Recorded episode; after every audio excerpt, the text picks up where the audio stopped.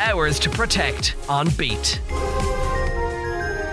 This season of overindulgence is finally here. But while you're getting ready for the Christmas parties, the Secret Santas, the turkey with all the trimmings, spare a thought for our environment. People feel a lot of pressure to consume around Christmas, whether that is the you know the presents that I feel lots of pressure to buy people or food and drink, I think that can sometimes translate into us buying too much stuff that just after Christmas ends up going in the bin anyway. That's Sarah Duval from Hubbub, a UK based environmental charity. Sarah makes a good point about Christmas and excess. In fact, last year, Repak carried out a survey in which 93% of Irish shoppers said they receive gifts they don't use.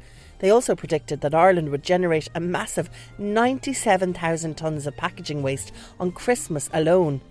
But there are ways to make Christmas more sustainable this year. I think there's loads of things people can do uh, to potentially gift a little bit differently and a little bit more sustainably. Um, and a lot of it comes down to things that you could make. So, you know, you could make something homemade, you could cook something, you could fill jars with treats, whatever you think people's uh, favorite things to eat are. You can make your own DIY beauty scrubs and face masks. Now, if you're like me and trying to bake or make presents for friends would just turn into a disaster of flour and sellotape, fear not. There are plenty of other ways that you can make your gifting and other elements of the Christmas season more environmentally friendly. So I'm on a mission for us all with a goal to buy sustainable Christmas gifts and decorations. I headed to Ballymaloe Christmas Fair in East Cork last month and caught up with Brie Allen. I'm the festival manager of the Valley Ballymaloe Craft Fair. I think when you choose something that you bought in a craft fair rather than the high street where it's just the same things row after row after row, you come to a craft fair and each individual piece is made with love and affection. And that's something that will stay with the person much longer and hopefully they'll hand it down to their kids or on and on rather than it being thrown into the bin or thrown into the attic and forgotten about. There are lots of craft fairs like Ballymaloe happening around our region on the run up to Christmas, so I've decided to try find local, sustainably made gifts and decorations. And within two minutes of being in the grain store at Ballymaloe, I met a lady who could only be described as a ray of sunshine who calls County Wexford home. Hello there, good morning. My name's Emily, Emily Stamp, and I run a small business called Emily's Art and I wanted to paint animals to make people smile. I live in Wexford. We wanted to be in the sunny southeast so that we could be near family but also near the beautiful coastline of Ireland. Emily's artwork would certainly make you smile, with puffins from the Saltees, local Wexford cows, horses from near her home, and sustainability is also important to her. Here we are, I've got a grandchild and my granddaughter. You want to make the world that they're going to be living in work well for them. Um, there's lots of small things that I do.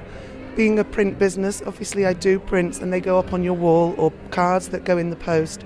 But other than those things that you're going to keep or use, I try not to print anything that will go in the bin. Most of my packaging for my cards and prints is compostable. Um, I'm in the process of moving over from the recyclable ones to the compostable ones, so I'm heading in that direction and I want a decent planet for our children and our children's children. My name is Aoife Nicola and I'm from Galtee Honey Farm. So we're based in South we're based in South Tipperary, but we're just where the three counties of Tipperary, Limerick and Cork meet. So um, we have a third of our bees in County Limerick, a third of them in County Tipperary, and a third of them in County Cork. The bees at Galtee Honey may have a problem when it comes to what county they support in sport, but their ability to produce sustainable gifts is not such a chore. We uh, produce raw honey from our own native Irish black honeybees. So um, that's from a sustainability point of view. These are the bees that are most suitable, the honeybees that are most suitable for our Irish climate. Uh, we also, um, from their beeswax, we produce beeswax candles, which um, is the most eco-friendly candle that you can buy uh, completely sustainable wax. There's very little processing in it, just filtering.